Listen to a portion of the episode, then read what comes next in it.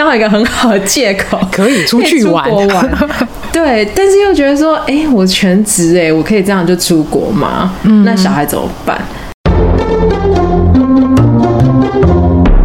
未来的外星孩子的地球母地。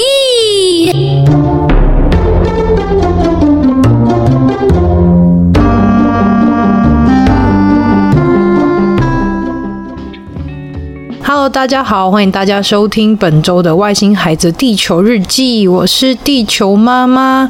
五月呢是一个非常特别的月份。尤其是会跟我们的一个算天职有点关系，因为毕竟我们是妈妈，所以在这个月份也是算是属于妈妈的节日——母亲节嘛。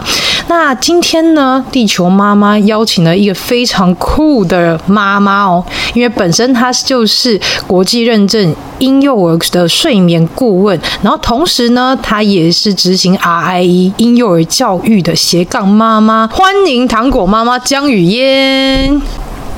大家好，我是江雨嫣，我的平台跟频道是糖果家好好睡，我是一名国际认证的婴幼儿睡眠顾问。那我个人蛮不喜欢可以叫妈妈，因为我觉得只有我生一个小孩而已，他就是我的儿子，然后他才会叫我妈妈，嗯，其他人就都可以叫我语嫣就可以了。啊，婴幼儿睡眠是我生了小孩之后才发现说，天啊，小孩睡不好怎么这么可怕？于是，在发现国外有这个专业之后，就去取经，请他们协助我，让我的孩子赶快睡好。嗯哼。然后呢，在孩子睡好之后。我也开始对这个学问蛮有兴趣的，就觉得哎，真的可以帮助很多人哎。尤其我自己的小孩以前他睡不好状况蛮可怕的。嗯，他在九个月之前是一个晚上会醒来六到十几次的夜奶小孩。天哪！哦，是亲会妈妈，然后就会一直觉得说到底是自己做错什么。对。但后来在协助就睡眠顾问的协助之后啊，很快哦。嗯。大概十天左右吧，嗯，他就变成一个睡很好的小孩。那个落差是他会从晚上六七点一路睡到隔天早上六七点。哇，这这是天底下所有妈妈的愿望。对啊，就睡十二个小时，真的差太多了。我觉得我人生整个就是好像换一个人一样。对啊，我觉得太开心之后，嗯、时间真的很多，就想说那我就去念书好了。所以我就开始念幼儿睡眠这一块。那在念书的过程当中，嗯、因为也回想自己在协助孩子睡好这个过程当中是蛮纠结的。嗯哼，就对于诶他的情绪反应啊，蛮不安的。所以也在这个过程当中寻求蛮多资讯，想说到底小孩在想什么，尤其婴幼儿。嗯，那婴幼儿在想什么这一块的教养方向啊，其实我觉得资讯没有那么的多。嗯，但还蛮幸运的，就发现到美国有一个 RIE R I E，嗯哼，它是 Resource for Infant Educator，它就是给所有协助照护跟教育婴幼儿的人。成年人一些教养上的一些资讯跟资源，嗯，那他就专门针对两三岁以下的婴幼儿去讨论啊，分享小孩的想法、宝宝的想法。那我就发现，哎，这对我帮助很大。嗯，就在我儿子大概两岁的时候，他九个月的时候，我去念婴幼呃婴幼儿睡眠顾问，然后中间就开始发现 RIE 之后，在台湾疯狂看他们有翻译的书啊，跟台湾没翻译的书。嗯哼。他等到我儿子两岁的时候，就直接飞去美国他们总部去上他们 RIE 的基础课程，然后上完之后，真的觉得哦，真的真的太喜欢了，然后收获很多。所以现在糖果家好好睡的频道啊，除了分享婴儿睡眠的一些知识以外，就是很强力的在推广 RIE 教养，对于孩子尤其宝宝的一些不一样的见解，然后帮助家长真的可以比较轻松跟放松的跟小孩互动。嗯哼，然后。我我可能真的有点太爱念书，我觉得很奇怪。你学生的时候不认真，然后 当妈妈之后超认真，超认真，真的超疯狂。然后去年又很认真的发现安全依附关系有专门课程哦，这个也有专门的课程。嗯哼，对对对，因为我自己念一些坊间啊，或者是嗯。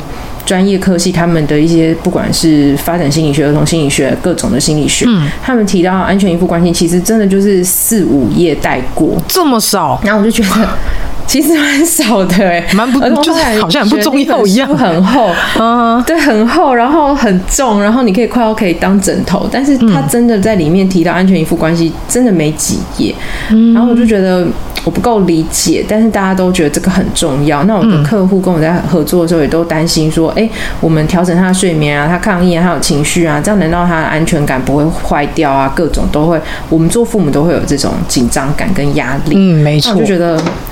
我需要把这块补起来，所以我就很积极的在寻找。然后我觉得宇宙真的会听到你想要听到的东西，想要知道的事情，所以我就先发现国外有一个人跟我一样是神经病妈妈，他就是一个作家，然后他也是想知道他跟他孩子安全依附关系到底是什么状况，然后他就疯狂追逐，他就看到了，他就也看到这个课程，然后他去念，然后去念这个课程，全部都是心理学专业，而且不是一点点专业，不是学生，都是一群什么十几年在心理方面钻研的。治疗师啊，学者啊，会去念这个专科，嗯，然后他也跑去念，然后他跑去念完之后，他也写了一本书。然后我先是把那本书看完，然后还开了一个读书会，之后我也就跟他一样，就跳去念这个专科。这是去年暑假很疯狂的事情，就用了三个礼拜的时间去念安全依附关系。然后我们念的，因为安全依附关系其实它的发展就是三个主要的学者，嗯，一个是 John Bowlby，然后第二个是他的同事 Mary Answer。Mary Answer 就是大家可能有的人知道，有人不知道，就是陌生情境的一个设计的那个状况的设计人，并且他。确定了三个不同类型的安全依附关系。嗯。那我们现在知道，总共有四类不同的安全依附关系。那第四类呢，就是 Mary Mann。那我去上的这个课，就是把 Mary Mann 他认为要怎么判断一个人他拥有的依附关系是哪一种的那个评分标准跟判断标准。我们就是看他的评分标准，然后跟看一个一个的访谈稿，因为他后来又，他除了创建了第四类的婴儿的安全依附关系以外，他也发展一个新的系统，是成年人的安全依附关系。成年人，嗯，对对对。如果我知道地球妈妈的安全依附关系跟地球妈妈原生家庭安全依附关系是哪一类的，我有七十五。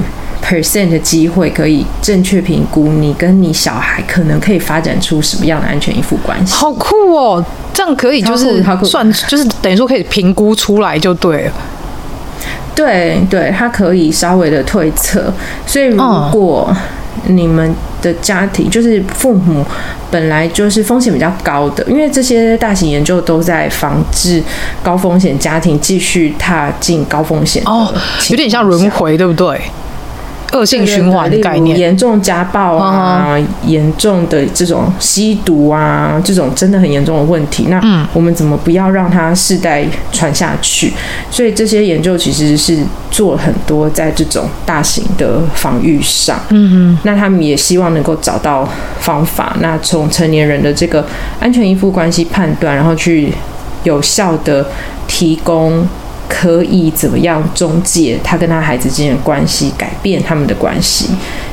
对，哇，这部分这个成年人的太对不对？我就是念这个 成年人的安全依附关系怎么判断？嗯。那因为他很准，可以推小孩的，所以他其实呃成年人也会有四类。嗯，那那四类也是完全应对小孩的那个四个品类。嗯，对。那他就是会做一个成年人的安全依附关系访谈。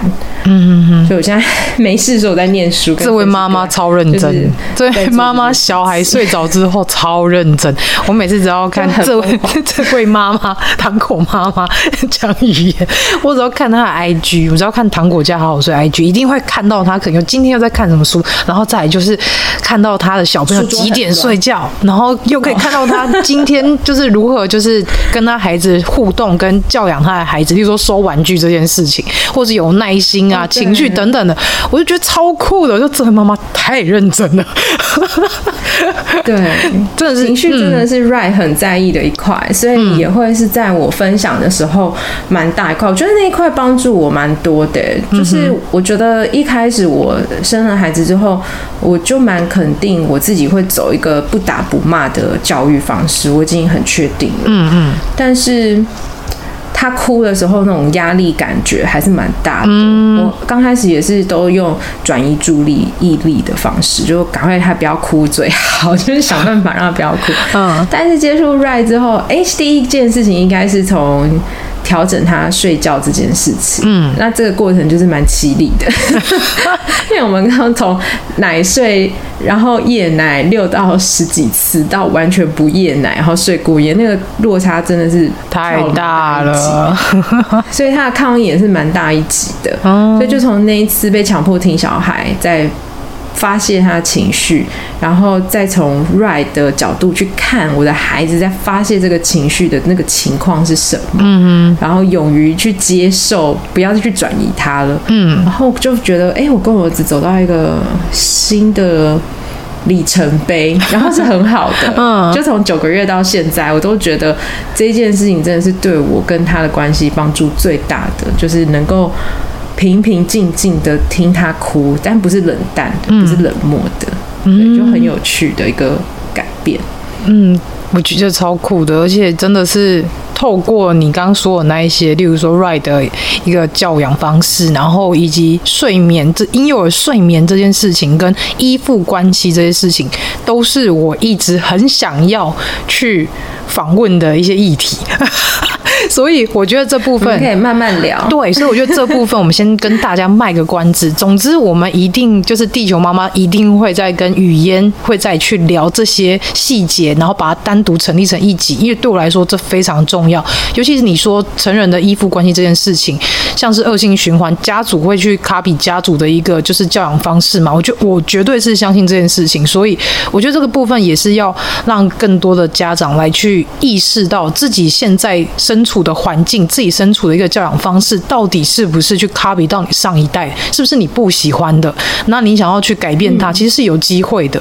那我们之后再来跟雨燕来去聊聊有关于这方面的一些议题。那今天主要是因为我们要聊聊一些比较特别的事情，毕竟是母亲节，对，因为毕竟是母亲节嘛，所以我觉得妈妈离经叛道这件事情并不是罪，所以做自己的角色才是最好的，对不对？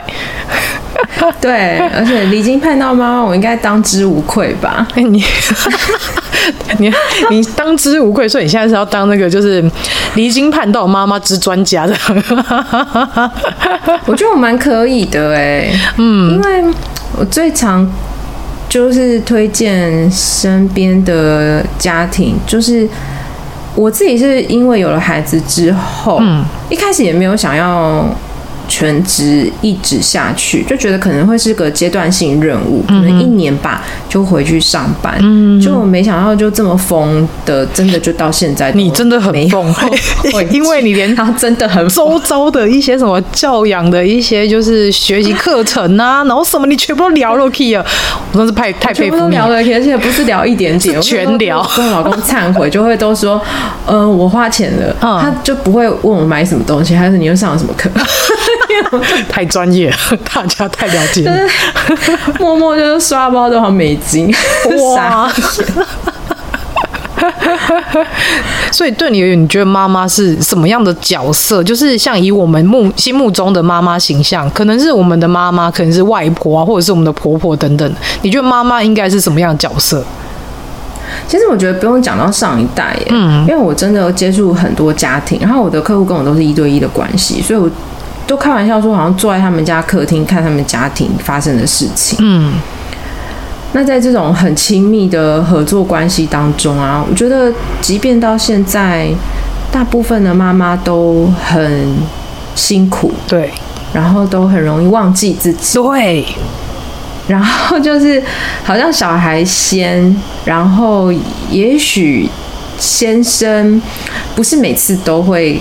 很先，但是先生的想法跟角色也会在自己前面一点点，嗯，然后可能再想想看自己，真的，或者是有时候不小心都没想到自己，就想着其他除了自己以外的其他人怎么运作这个家庭环节会比较顺利。嗯，就是在想的都是比较自己以外的世界，我觉得蛮辛苦的。嗯，那我说我是比较离经叛道的，就是我在我家好像蛮常想的是我自己。嗯，即便我为了我儿子。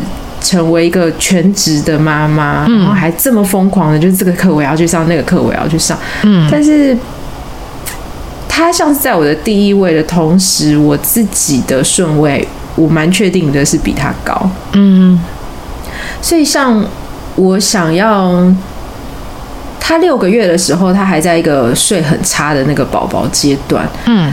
但是那时候，我哥哥他刚好东京念书毕业典礼，嗯、然后蛮想去玩的，就是对，刚好一个很好的借口可以出去玩。玩对，但是又觉得说，哎、欸，我全职哎，我可以这样就出国吗？嗯、那小孩怎么办？那其实我先生真的也蛮好的，他那时候就说，哎、欸，那不然你就去四天呐、啊。嗯哼然后我说啊，那你请两天假，然后我们就这样说好了，就在一个开车。的过程当中，然后他说完之后，我也就真的立即就开始研究机票，就在想要去，但是那中间还有一点点犹豫，还是有一点想说，哎，我真的可以吗？这样九十的时间是轻微，我现在是亲喂，全清味为主，但我是有平味，我只要我要出去的话，我。都会请家人品味，嗯，然后我出去也不会算时间回家。我周末如果出门，我大部分就是从周末会出去鬼混，自己玩啊，或找朋友玩，嗯，那我都不会管说小孩喝奶的时间要回家，我就一出去就出去了，哦、就是玩到我开心。然后胀奶，我就想说啊，没关系啊，回家再解决。然后很痛，啊，不会啦，没关系，很好玩就好，就会很自己开心就好。重点是自己要开心，对对对对对对对，重点就是我一定要很开心，然后我才回家。嗯、所以我周末出去都绝对六小时起跳。哇，这完全是每个每个妈妈的。超级大愿望，谁 如果我可以这样把抛弃小孩子六个小时，我自己去做自己想做的事情，好好去享受自己的，就是想要的一些生活方式，我觉得真的很棒哎。可是我觉得现在妈妈太多太多，还是容易会被一些道德的框架束缚住，就是或者是会讲说，其实我亲喂他时间到是不是就要喝？对，那我就要赶快回去喂他，我都没有这种压力。我想说，首先他可以喝存下来的奶，我还算是。一只好母牛，所以我奶体质很好，对，体质蛮适合的。然后我也没有认真挤奶，我就是边喂的时候会边收集，然后我就用收集的就可以够他出去的时候，因为其实他最多亲喂都是还是找找我嘛，因为我们一到五都在一起，对，然后也就没有什么需要。整个周间一到五都在收集，然后用六日而已。嗯，所以等到我真的停奶，它它自然离乳的。它离乳之后，我们家冰箱都还有库存呢。哇，那奶量真的很多。所以这奶量真的蛮多。那真的真的，我觉得也不是因为都可以有母奶，所以就觉得可以出去玩，纯粹就是想出去就出去。所以那时候也真的就觉得，如果真的不行的话，嗯，那他就去喝配方奶。嗯，反正就是我要出去就对。反正不管怎样，一定有解决方法啦。对对对，我都只是这样想。嗯哼，然后出国也是，就是我那时候有一点点的犹豫，就是虽然你之前都动辄就是八六小时、八小时起跳都不在家，嗯、但是怎么样还是每天都在家出现的人。哦，没有，就是在外面过夜这样。没有，没有到外面过夜，真的可以吗？然后那时候一个很好朋友，我现在都笑他，他那时候就跟我说，他那时候没有小孩，嗯、然后他就跟我说。你一定要去啊！我就说，为什么叫做一定要去？嗯，他说，你怎么可以剥夺你儿子跟他爸爸单独相处的机会嘞？对耶！哎、欸，他讲了，我觉得刚好超有道理的，嗯，我就飞了。就他现在当妈妈之后，他竟然没有跟他儿子离开四天三夜过，就笑他说：“你到底怎么当初那个长得很帅气的人到底在哪里？”所以我现在都呛他，他一直鼓励他赶快去做他自己。嗯，然后这是我第一次出国，然后第二次出国，嗯、第一次出国就纯粹好玩，而且那时候小孩都还没有作息很好，嗯、我也就出去了。然后反正就我先生自己面对。然后回来，小孩根本没什么问题，也没有那种大家说什么妈妈出去，小孩回来会生气啊，不理你都没有。我们就很顺的就在这样子回来。嗯、然后两岁那时候，我就去美国念 Rye，那次更扯，我直接去三个礼拜。三个礼拜，三个听到重点了。三个礼拜，飞三个礼拜，抛夫弃子，真的是抛夫弃子，好爽哦，很愉快，没有什么好说，就只有很愉快三个字而已，真的。而且我去的是洛杉矶，就是我以前在那边念书跟住了六年，嗯，所以我就去找朋友念书，念，然后可能去吃以前喜欢吃的，然后住同学家，我真的是太快乐了，那三个礼拜，天哪！我已经从羡慕变成嫉妒了。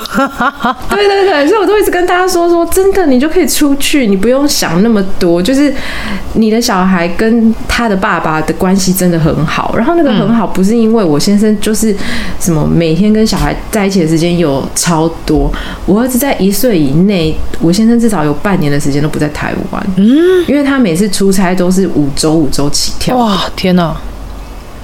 所以他跟他儿子有时候，他如果不小心把那个五周连在一起太多，嗯，就公司安排的连得太密的话，他的确回来，他儿子有一次被他抱去洗澡大哭。我说 谁啊？那天也很崩溃。谁呀？谁抱去洗澡？是谁呀？对，他真的有觉得被抓走那种感觉。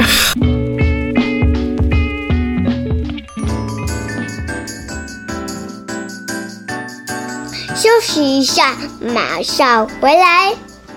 Hello，喜欢我们外星孩子的地球日记节目的朋友，欢迎 Apple Podcasts Mr. Bus 给我们五星评价并留言给我们哦，并分享给所有的朋友们。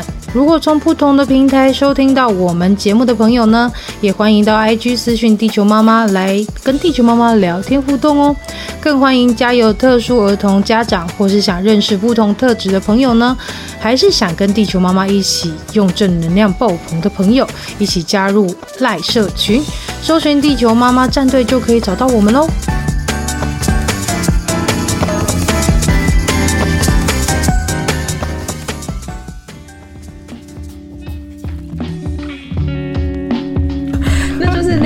他发现他不能出差太久，不然他儿子会忘记他。对啊，但是他还是必须要维持那个五中，那就是他们公司那时候的标配。嗯。然后他是一年后换公司才没有这种大时间的出差，嗯，但他没有大时间的出差，他就变成很晚下班，他就是每天十点以后才会到家的人。哦，所以他跟儿子主要的相处时间就是在早上小孩醒来到他出门上班之前，这个是他们的相处时间，嗯，也是蛮短暂的。周末，对对对，大概就是一个小时吧，嗯、一个多小时，那真的蛮短的。那现在小孩上幼稚园的话，就是早上他们他处理好小孩，然后大家去上学这样，他再去上。对对对，然后下午再我去接小孩，所以，早上的时间都是他的。嗯、然后我真的蛮不手软的，我就说我的排序很高嘛，自己也排序很高。嗯，我不会因为我先生晚回家，然后他回家有时候还要加班，他是真的工作量蛮大的。嗯，然后工时也很长，不会因为他可能我都不知道他几点睡，因为我都比他早睡。我不知道他几点睡，然后他有时候真的很晚睡哦，真的有时候不小心被我发现那种三点睡都有。嗯。大部分我都还是坚持早上不是我的，小孩不是我的，早上小孩还是他的。嗯嗯嗯，对，我就就觉得那个本来就是我休息时间，对，我就真的把自己排序排的很高，嗯，蛮坏的。可是我觉得这样听起来，其实的确是要有一个固定的，应该说一个。家庭的仪式吧，就是可能早上是谁去负责这件事情，然后晚上是谁负责这件事情，有一个比较好的一个分配的时间，让就是大家一起来去经营这个家庭，而不是说有因为妈妈妈妈是主要照顾者，而所有事情都丢给妈妈做。我觉得这件事情真的是非常不好的一件事，因为毕竟妈妈也想要做自己，我们也想要去经营自己的人际关系，也想要去经营自己的社会经历等等的，所以。我觉得一方面也是，身为妈妈啦，就是也不要因为自己有了孩子，然后就觉得自己的时间、自己的身心灵都跟孩子无时无刻绑在一起，然后自己就不见了。那同时就是也要跟队友好好去沟通，说今天这个家庭的分配，我们要大家如何分，然后怎么做、怎么执行，这其实也是对一个整整个家庭的一个呃氛围也是最好的。你们是有事情做讨论吗？嗯没有，就是我 keep pay 而已啊。因为他那个五周五周出国真的是太 pay 了，我觉得这是这是哪招？然后。我知道他身不由己，因为他们公司就是这样，他没有办法说我就是有小孩，因为他们部门每个都是爸爸，嗯、那大家都是这样，就公司就是这样。嗯，但是我的感觉就是。这种生活我过不下去，我那时候感觉很蛮明确，就是这种生活过不下去。嗯，然后我跟他其实蛮大的冲突，不是只是他那五周离开的那个时间，嗯，还有包括他回台湾的时间，我们冲突也蛮多的。嗯，就是他，因为他们他妈妈年纪也很蛮大的，嗯，所以我婆婆已经八十几岁了，其实年纪真的很大，欸，真的很大，所以不是他说我。就是把妈妈搬出来当借口，可是那是一个事实存在，就是我要回去看看我妈妈这样子。嗯，那我理解，因为我们从交往都是这样，到结婚到怀孕，她她妈妈都是需要去看看的人，就很重要，因为这个年纪总是要去看看。对，虽然她不是自己一个人住。对，那可是当小孩出生之后，每个晚上，尤其那时候小孩睡超不好的，然后每个晚上我其实都在等他下。不是下班，就是他从他回去看一下他妈妈，然后再回来我们家。嗯，他回来跟我交接，所以他什么时候回来，我就可以出去透透气。嗯，那他如果是八点回来，我就是八点才能去透气；他如果是九点回来，就九点才能去透气。嗯，那这个差距就是他几点下班，再加上他要回家家的时间，然后才会是我们的时间。然后我就觉得天哪，我每天都。不知道自己什么时候可以休息，跟每天都过劳，真的。然后再加上那个大半夜，哦，对，那好像再加上那大半夜是六到十次，或者是十一次，太崩溃。小孩会起来，因为我第一第一胎也是这样，第一胎，对啊，就是还没离乳前，真的是每天固定一两个小时醒来一次，然后直到他离乳之后就睡过夜了。我觉得那真的是超崩溃的，还好其实你你是你是要熬过去了嘛？那我没有，我是后来睡眠顾问协助我，所以他还没离乳就已经睡过夜，我有好一点，超棒的。然后我现在出差五周的时候，我也会回娘家，嗯，然后我爸妈白天可以稍微协助我，还有人可以帮，但半夜那个，对对对，在半夜那个就是全部都没有了，就是还是天哪，那醒来六要七六七次，然后你也没办法好好睡，那真的是很崩溃。对。然后我那一阵子最惨的感觉就是，哎，其实我如果没有我先生在，嗯，那我就不用回去我们两个的家，那我就不用面对白天都是我自己过。所以你已经开始那时候已经有点这种想法就对了。我很明确啊，就是那时候不知道是他什么时候回来，然后，然后我如果在我们两个家，我就是一个孤立无援，然后悲惨的人生，然后我先生。人很好的同时，但他没办法给我我需要的协助，嗯、即便这是我们两个的小孩跟我们的家。嗯，那我就觉得，哎、欸，他在中国的时候我蛮好的，因 为他出差五周为我爸妈协助，哦、我只要自己度过那个半夜，然后好像好像离婚蛮好的哦，已经开始冒出这个念头了。对，所以我我小孩九个月睡好之后，嗯。然后他还是过这样，我们还是过这样的生活。但是我那时候就减少回家的次数，嗯、因为我就不需要，我晚上睡蛮好，就没有真的觉得我一定要回去我爸妈家找找人早上帮忙，因为就小孩睡的时间都蛮稳定的，嗯、就我自己的时间就变多。那我就发现说，哎，好像也还是回到这个状况，就是我现在不在家的时候，我很平静，因为我不用干扰到那种，哎，他是下班了，怎么还没有回家？怎么去他家这么久？为什么不能回来早一点？就是会有这种纠结，虽然知道他妈妈很需要被照顾，被他看一下啊，然后都很重要，吃都很重要。然后之后就觉得，我都理解他的辛苦的同时，我还是过不去我自己这一关。嗯，那是不是就离婚好了？我至少可以过自己的生活。嗯嗯嗯。然后我就在我小孩一岁的时候跟他讲讲。啊？嗯，我就很诚实的跟他说，哎、欸，我想要找他去婚姻咨商。哦，但我没有跟他讲要干嘛。哦，是哦，然后他就说：“哦、好啊，去看看。”然后他也不知道我要干嘛，然后坐下来在咨商室第一句话，我就跟他说：“其实我已经想离婚了。”他应该吓傻了吧？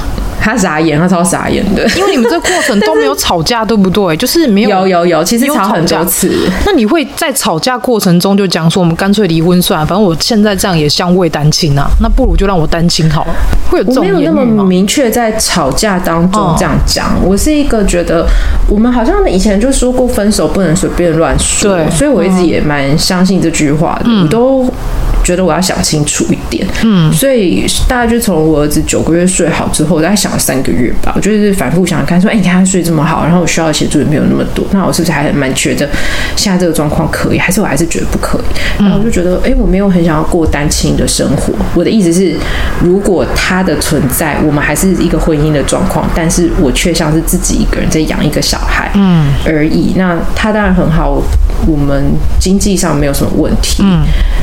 但是离婚之后，我不会有经济问题啊，他小孩还是要养，就像现在一样啊。嗯、就想一下，然后说，嗯，那我到底欠什么？好像不欠什么、欸，哎，就只是多了一张纸，好像把我卡在这边的感觉。哦。然后我甚至就是，我很，我我蛮多朋友听我讲这一段都觉得很扯。我就说，我自己想过了。我相信我跟他现在这个状况维持十年，还是有可能就是离婚的，因为就是。感情越来越淡，对呀、啊，然后对他不满，就每天一点这边累积，那边一点累积，然后沟通不良卡住，沟通不良卡住。嗯，那十年后我还是会跟他离婚，但是我浪费了十年的青春，嗯，在准备离婚这件事。天哪！那我如果已经确定我十年后会走到那一步，那不如提。那为什么要浪费我的十年？我十年好长啊！三千六百多天呢？对啊，我想说，我就不年轻了，我还在约好我的时间，所以我就想完之后，我就觉得哦，好像离离婚非常近哎，那我不要干脆就跟他讲这件事情。嗯、所以我们是在，然后我又怕过度情绪化，没有办法好好讨论，所以我就很幸运的找到一个我觉得我也负担得起的婚姻咨商，嗯，然后我们就去，然后在那边讨论，嗯，不过我们的那个咨商没有完全帮助我们。很多，但是却在那个咨商过，就是我们两个没有特别喜欢，我自己也没有，我自己啊，应该我不能去讲，我现在我自己没有特别喜欢我那个婚姻咨商的的老师，嗯，但是还是在那一个他的协助之下，我们两个有说了一些状况出来，嗯，对，那至少两边都有同时抛出自己心里面的真正的想法。一些想法，uh. 对，然后婚姻到现在还在，然后就从那一步开始，嗯，大家不断调整，然后我觉得在那一步后。还有很大的帮助。我其实蛮喜欢智商的，还蛮意外的。嗯，我以前小时候年轻一点是不相信智商的，嗯，但是我现在还蛮觉得他帮助我蛮多。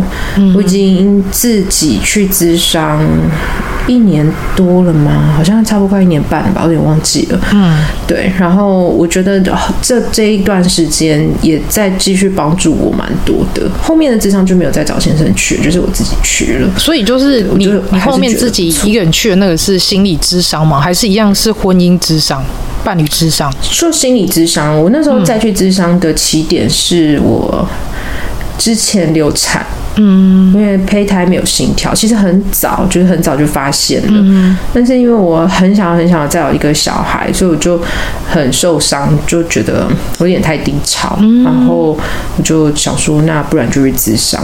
就咨商的时候就会什么都说，所以包括骂老公也会说到，所以什么都说。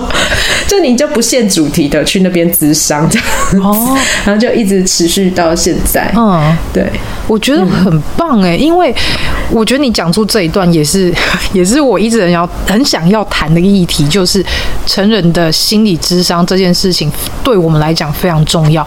我们不应该就是拿一个有色眼镜去看他，例如说去去过那些心理智商，可能他就是忧郁症或是精神有疾病，但是其实这在国外已经是像看感冒一样，就是很正常。你今天只要觉得说你的心理状态好像有一点点忧郁，或是觉得有一点点不太开心，你就可以去智商。那透过这个咨商过程当中，你可以更了解你自己的心理状态，你也可以更了解你自己。所以我觉得心理智商这件事情，以及成人的心理健康非常重要。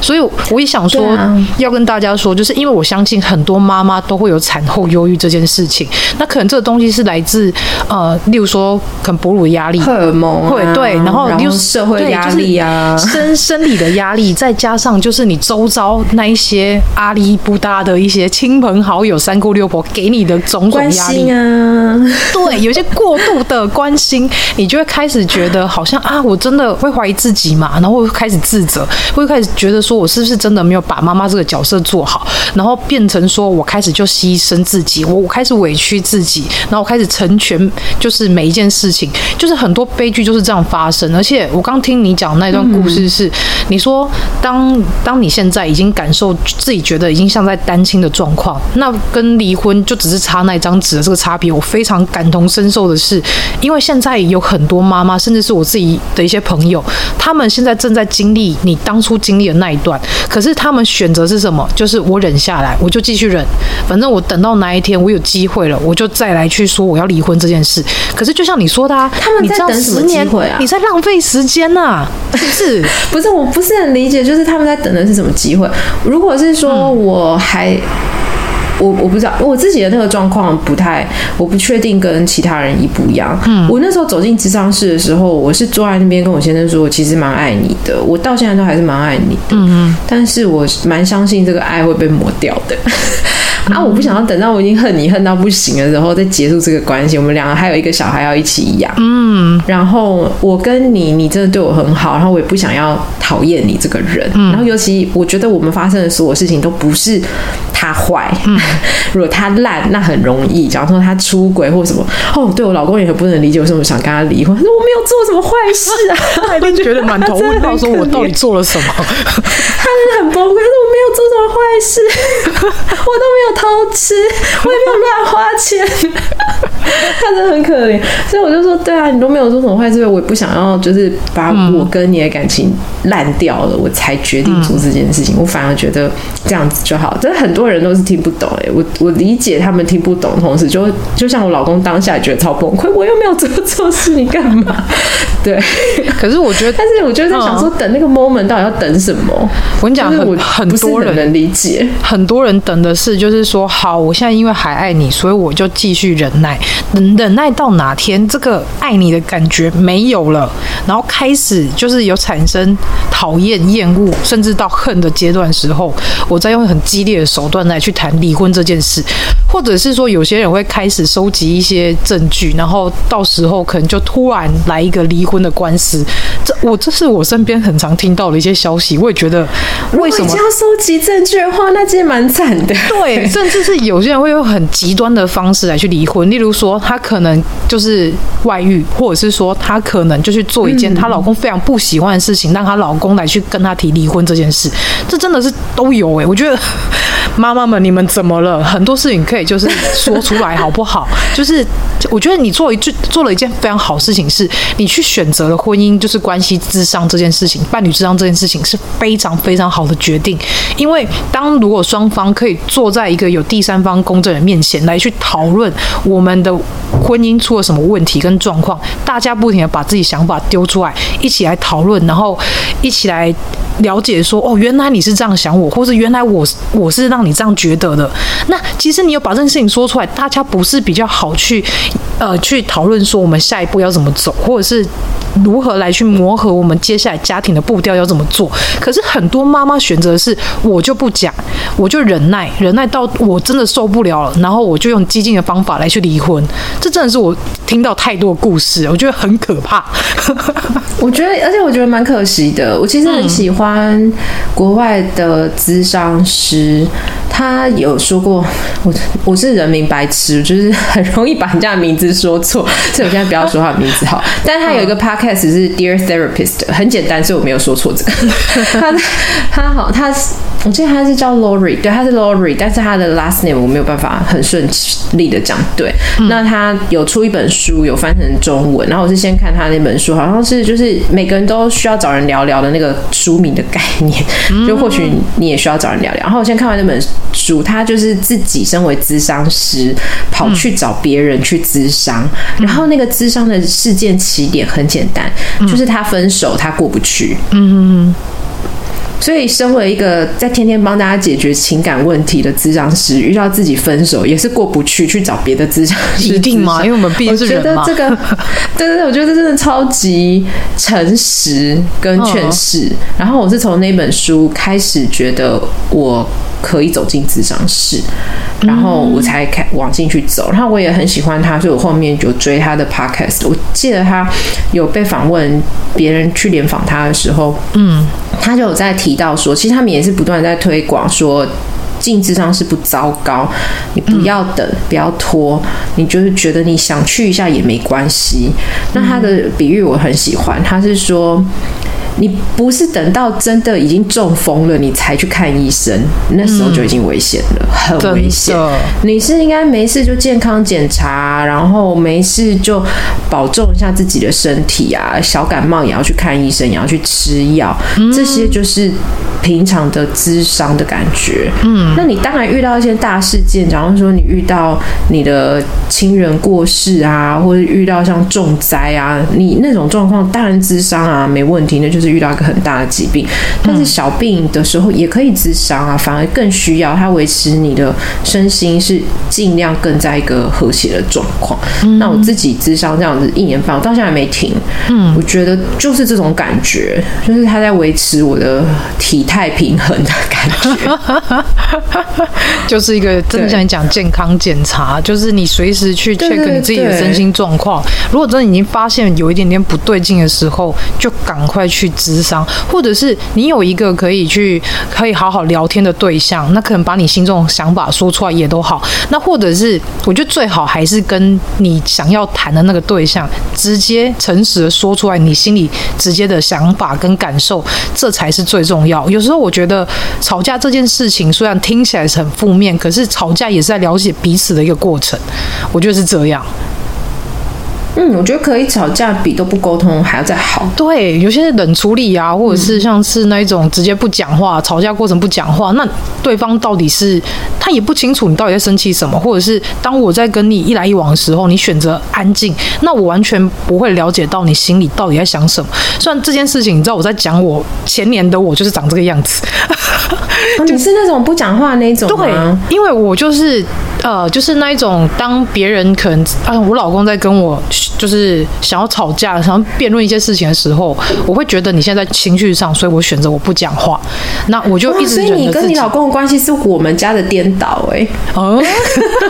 我超想吵架，超容易生气。我、哦、超讨厌。哎、欸，对我老公就是像你这样，地球爸爸就跟你一样，他就很容易情绪就会上来，然后就很容易就会把自己心里话讲出来。可是我会为了和平，为了就是大家情绪不要在巅尖峰的时候互相辩论，所以我会选择不讲话。可是后来我发现这件事情很不健康的是，我一次两次之后发现不行，我每次都把这些我很想讲出来的一些情绪，我都压抑在自己心里面。然后久而久之，我真的觉得我自己已经快生病了，我真的快不行。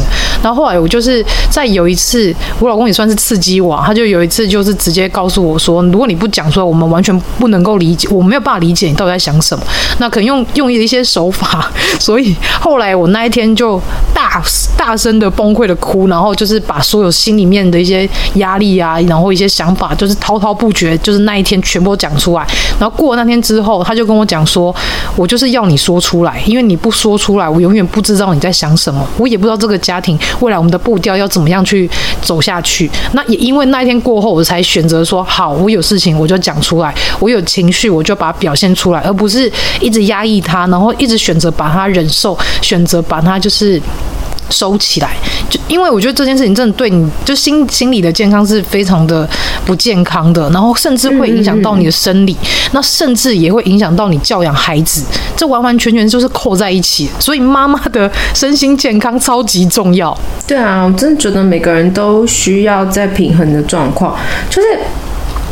我虽然脾气真的蛮差的 哦哟，很多那个很多妈妈很可爱，就会私讯我跟我忏悔说，他们觉得他没办法像我这样对小孩，原因是因为他们脾气很差。嗯、然后我就会很诚实的说，不要有这种想法，因为我脾气非常差。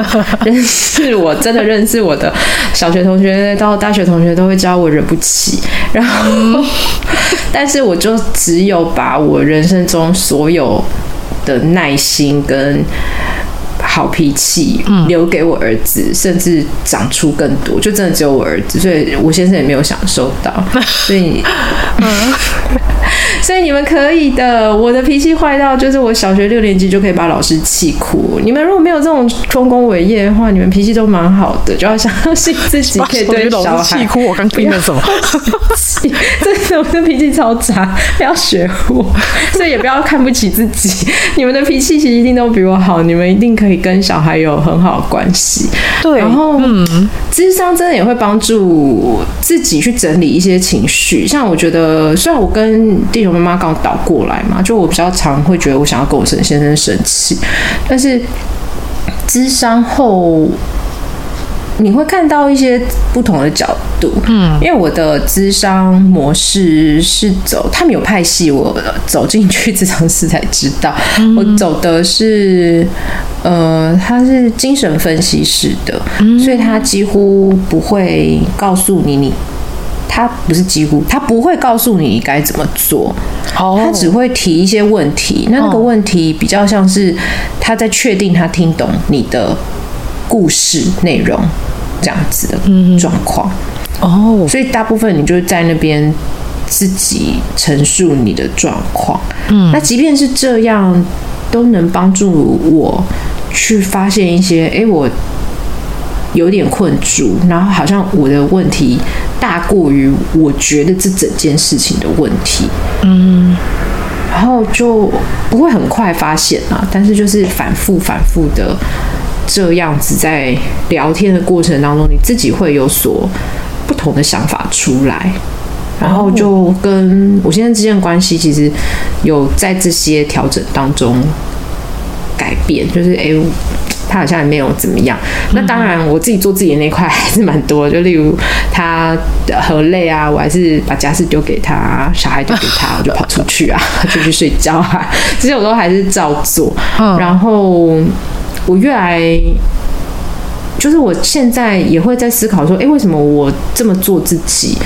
这些事情我也常常在思考。我觉得好像也不是只是单纯的我现在人超好，所以我可以这样做自己，反而比较像是我好像一直是这样子的人呢。然后我就是一个很难以委屈自己的人，而且是从以前就这样，不是走进婚姻之后才凸显出来的一种什么女力觉醒，而是我以前在美国的时候可以找到一些。比较委屈一点的工作，可能你要多付一点钱去办自己的身份，然后老板可能不一定会去帮你付一些该付的呃政府的费用，就是申请使雇佣国外员工的这些费用，可能公司不会帮你付。嗯，那这些如果你可以自己付的话，你可以找到。工作选择比较多一点，或者是比较有机会留得下来在美国。嗯，但是我那时候就觉得好委屈哦，我真的是一点都不想做这种事。所以我那时候在找工作的时候，就有点设的门槛有点高，就是如果不是平等的，就是用正规管道录雇佣我，然后。呃，律师费看是，如果大部分的公司都可以付，他们应该会付多少？那剩下的我可以付，但是以雇佣外国人这个付费用，绝对是公司要付的，我不会自己去贴钱的这一块，是我真的就是不会做。那因为这个关系，所以我就很快就回来了，很快就回来了，而且有一点跌破大家的眼镜，因为我。在美国实习的工作啊，跟后来又找到的一些工作机会，其实都蛮不错的哦。但是后来就因为我这些坚持，所以。我反而就回来了，而且我那时候在以面试机会，我算是很多，而且不是只有我住的城市啊，我还他们还甚至公司会愿意飞我过去跟他们面试，所以其实好像很蛮有机会，就决定留在美国，但最后却刷新大家的眼光，就回台湾，就蛮不一样的。那我那时候的坚持，我觉得就跟现在的坚持一样，就是。我觉得我不能委屈我自己，就是夭折不下去，嗯、就是不行。我就是一个站直的人，我不要忘记我是谁，跟我不想要不做我自己可以做的样子。然后就从那个时候就这样。然后那时候可以接受一些不一样的条件的朋友留下来的真的很多哎、欸。那他们现在就都已经是拿绿卡、拿公公民都有了。嗯。我也不到后悔，我到现在也不会觉得说好后悔哦，我怎么当初没有办法，就是委屈自己。我还是觉得我就是没办法啊，所以我就回来了，而且我也没有觉得不好。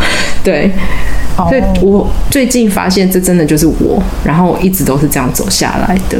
所以我再怎么喜，再怎么喜欢当妈妈这个角色，再怎么愿意为了他念一堆书，花一堆钱去上一堆课，但是我还是很重要。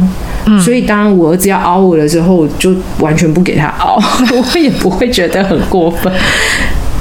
嗯，我觉得对啊，他跟我就是不一样的人啊，我不需要这么配合他，我可以配合他的那些部分，跟我真的需要配合他的时候，我都做到。但是很多时候真的就不是啊，那不是为什么要嘞？然后就会这么觉得，然后就觉得拒绝他拒绝的很容易，即便他哭得很伤心，我都觉得说对啊，但是我就真的没办法做这件事啊，不不行，我没办法。我现在也是朝这个方向在走，你知道吗？有时候我一直会要求说：“妈妈，我要什么什么。”然后，但是我当下可能在忙，一干嘛？我说：“不行，我没有办法。”然后他就会崩溃说：“我不，我要妈妈，我要怎样怎样。”然后我就跟他讲说：“可是妈妈真的没有办法。”然后我就说：“那没关系，你现在情绪上，我在旁边陪你。”然后就等他情绪慢慢降下来之后，他就自己去找事做。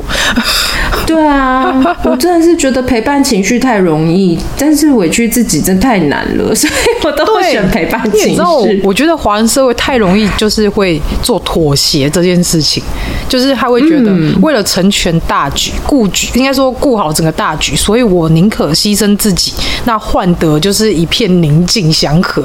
但是我觉得有时候就是因为这件事情而导致孩子可能容易会予取予求，他会觉得我只要我就是稍微闹一下，我就可以达成我想要的事情，那妈妈就会啊，算了，好好好，那我就就配合你这样。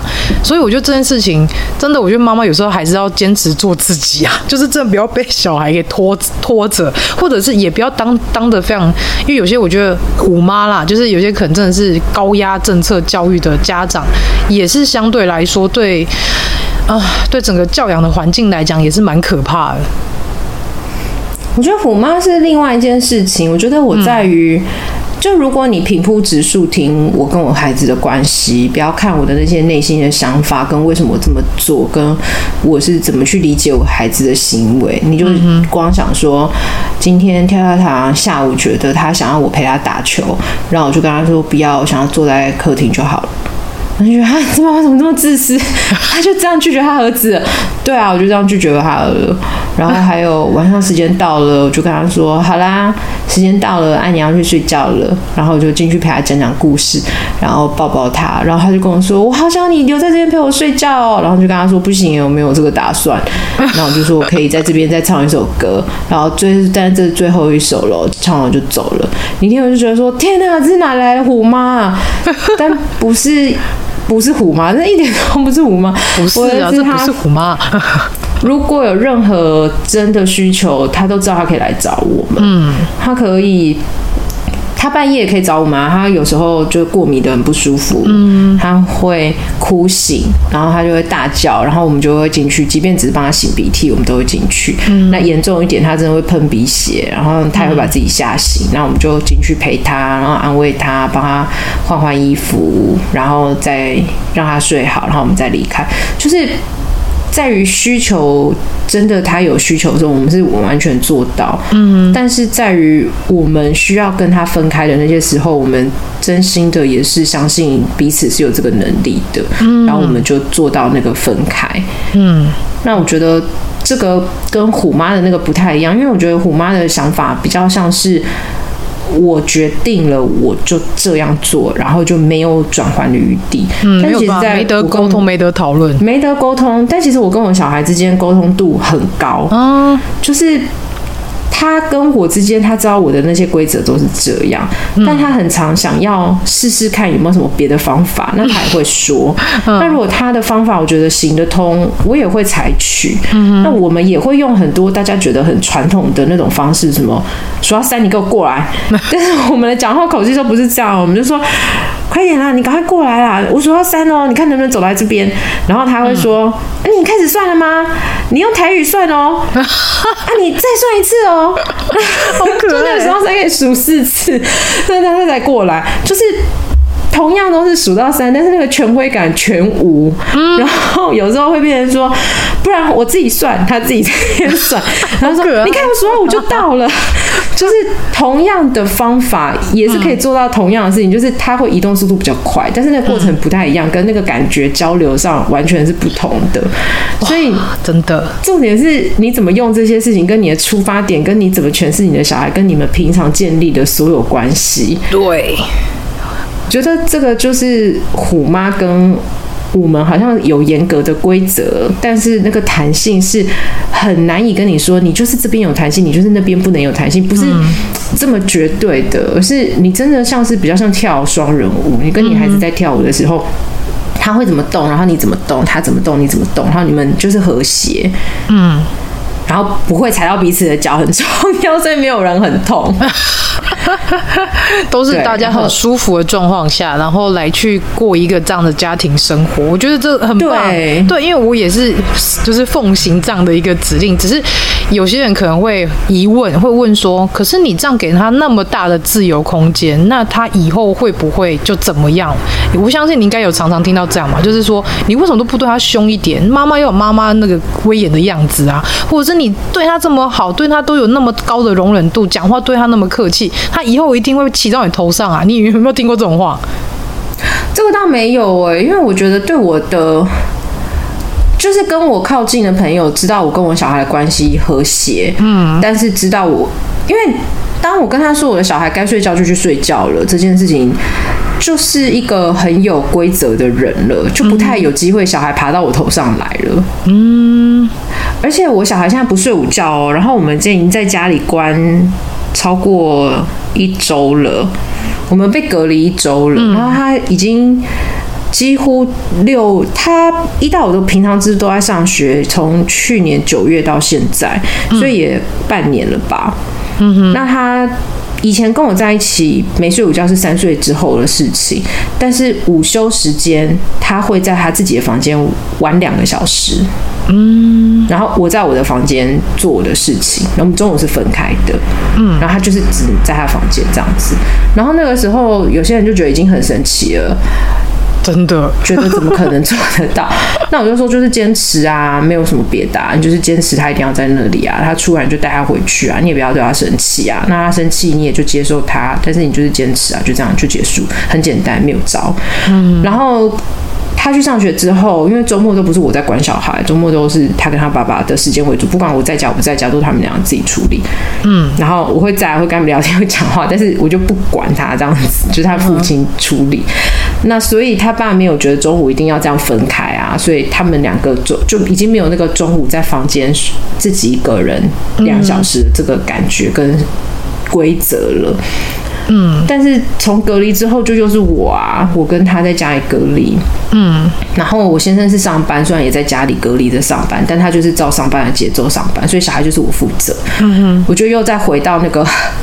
两个小时我需要，所以我再把他放回房间两个小时。他第一天也是蛮生气，然后就是跟他讨论啊，然后就说你在学校有睡午觉啊，你在家里不用睡没关系啊，你学校还会关灯，而且你还要躺在床上啊，那你这边不用啊，还是你想要跟学校一样，我也可以帮你铺学校的被子啊。就跟他讨论来之后，嗯，他就知道跟我没得选，所以他又得在房间两个小时。所以这几天他都有中午在房间两个小时的时间，但是他会跑出来啊，我就是再送他回去，或者是他会自己出来拿他想要进去房间的东西。就自己拿了，就是再进去，就是就是这样子。所以我觉得我都还是一个跟小孩有规则的状况，所以很难会有朋友会误会我的小孩可以爬到我头上来，因为光是这样讲，他们就知道没有什么爬不爬的问题。嗯，那只会被我，我是真的有些有被听有听过，就是亲戚说对我小孩很严格，然后那个严格是比较像是我。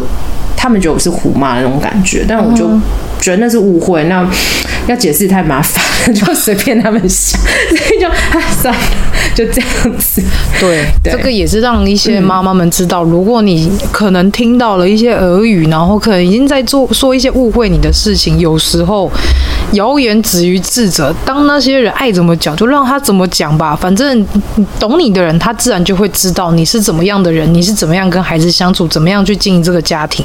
所以也真的不要被这些流言蜚语去干扰到自己的情绪，然后导致自己可能情绪不好，然后压力大、忧郁什么的，然后又把这些情绪跟压力带到自己的教养的方式，或者带到自己的家庭当中。我觉得这真的是很得不偿失啦。所以还是觉得吼，像刚刚雨嫣说的，有时候你要听到那些流言蜚语，你真就是当做没听到，反正他们爱怎么讲就给他们怎么讲，无所谓，你自己还是做你自己就好了。不过我觉得讲的这么洒脱，其实蛮难的哎。我可以比较洒脱的原因是我我很我很坏，我觉得那些人很烦，我就不跟他们碰面。嗯。我会避开让我觉得很累的交集，我就觉得，如果你要这样一直误会我，然后我试着解释，或者是我跟你怎么，我可以预设跟你解释解释不通，或者是我。觉得这个方向你一直在攻在攻击我的感觉，让我有这种不舒服的感觉，嗯、那我也解决不了。然后我也没有办法那么洒脱说，好，我的心就不要往那边去。嗯，我还是会在意，我还是会难过。那我为什么要过这么痛苦？真的，那就扫掉你就好啦。我就很快，就是你看，就是说离婚也很容易的人，就很容易把别人放掉，就是自己很在意自己，就嗯，那这个关系也没有这么重要啊。嗯，不是每个亲戚都可以离婚嘛，但可以少见面吧？哦，那就 这个朋友少见面，这个亲戚少见面，就都可以安排嘛。嗯，那就有些聚会不要去啊，有很多理由啊，就说嗯要在家里顾小孩啊，嗯老公加班没办法走啊，其实都可以调哦，但就拿出一些理由不要去，那不要去就不会听到，不去不听到就没有感觉。嗯。那也不用在那边跟自己喊话，说不行，我要坚强一点，我不要往心里去，不要这样折磨自己。真正不要折磨自己的方法就是脱离他们。对，不要再继续跟他们，就是你已经因为他们感受到痛苦，感受到不不愉快，那真的想办法。我觉得你做得很好，你就避开啊，或者是，而且你也不是得罪人，就是说我就不喜欢你，说我不想跟你见面，而是你可能用一些好听的理由跟他们说，哦，我真的没办法，因为我要呃顾小孩啊，然后我老公现在没有空，所以我必须得要就是在家里啊什么之类的，就是也是用一个比较呃好的理由跟借口来去推掉这一些你不想要相处或是接近的人。其实久而久之，大家就渐渐渐的不会找你啊，他会知道哦，你就是很忙啊，找你你你也不会出来啊，你就可以顺利的摆脱这个人际关系。我觉得这个方法，因为我自己也是实行这个方法，因为我觉得我干嘛委屈自己，然后要去参加一个我不喜欢的局，然后就是把那个情绪就是全部搅和在里面，那我就是不如想办法，能不去就不要去啊。反正 如果我没有去，然后少跟这些人接触，对我来讲也不会有什么损失啊。反正我还身心灵还比较快乐一点。真的，我觉得我做最难看的事情就是。